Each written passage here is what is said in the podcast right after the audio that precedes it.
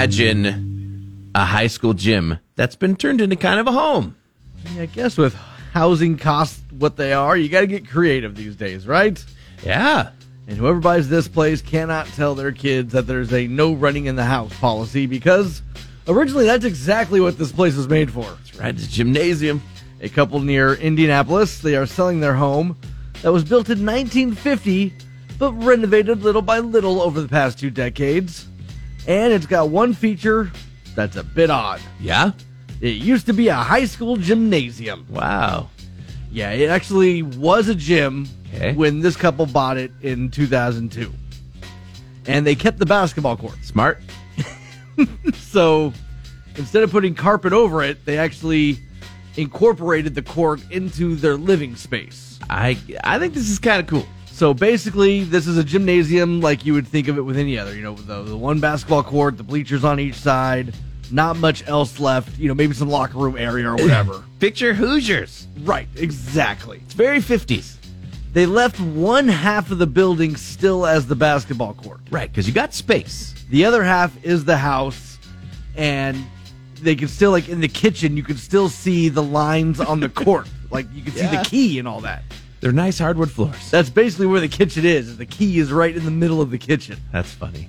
Uh, the other half of the building is still a basketball court with the bleachers and everything.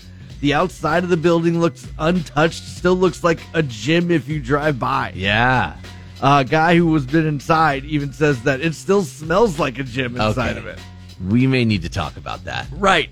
I mean, obviously there must be some water damage or, you know, or too much, sw- whatever it is. It needs a serious deep cleaning.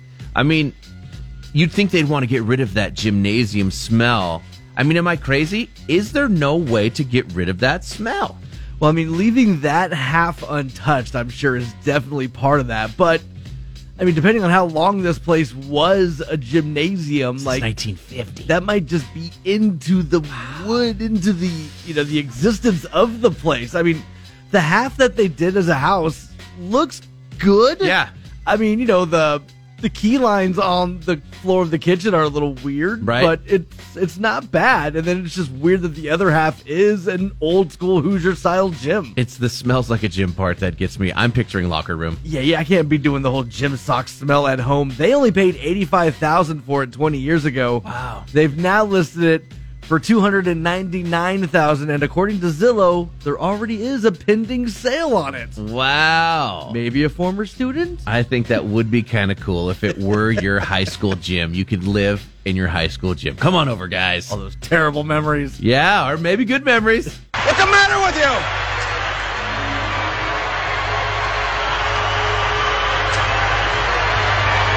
I'll make it.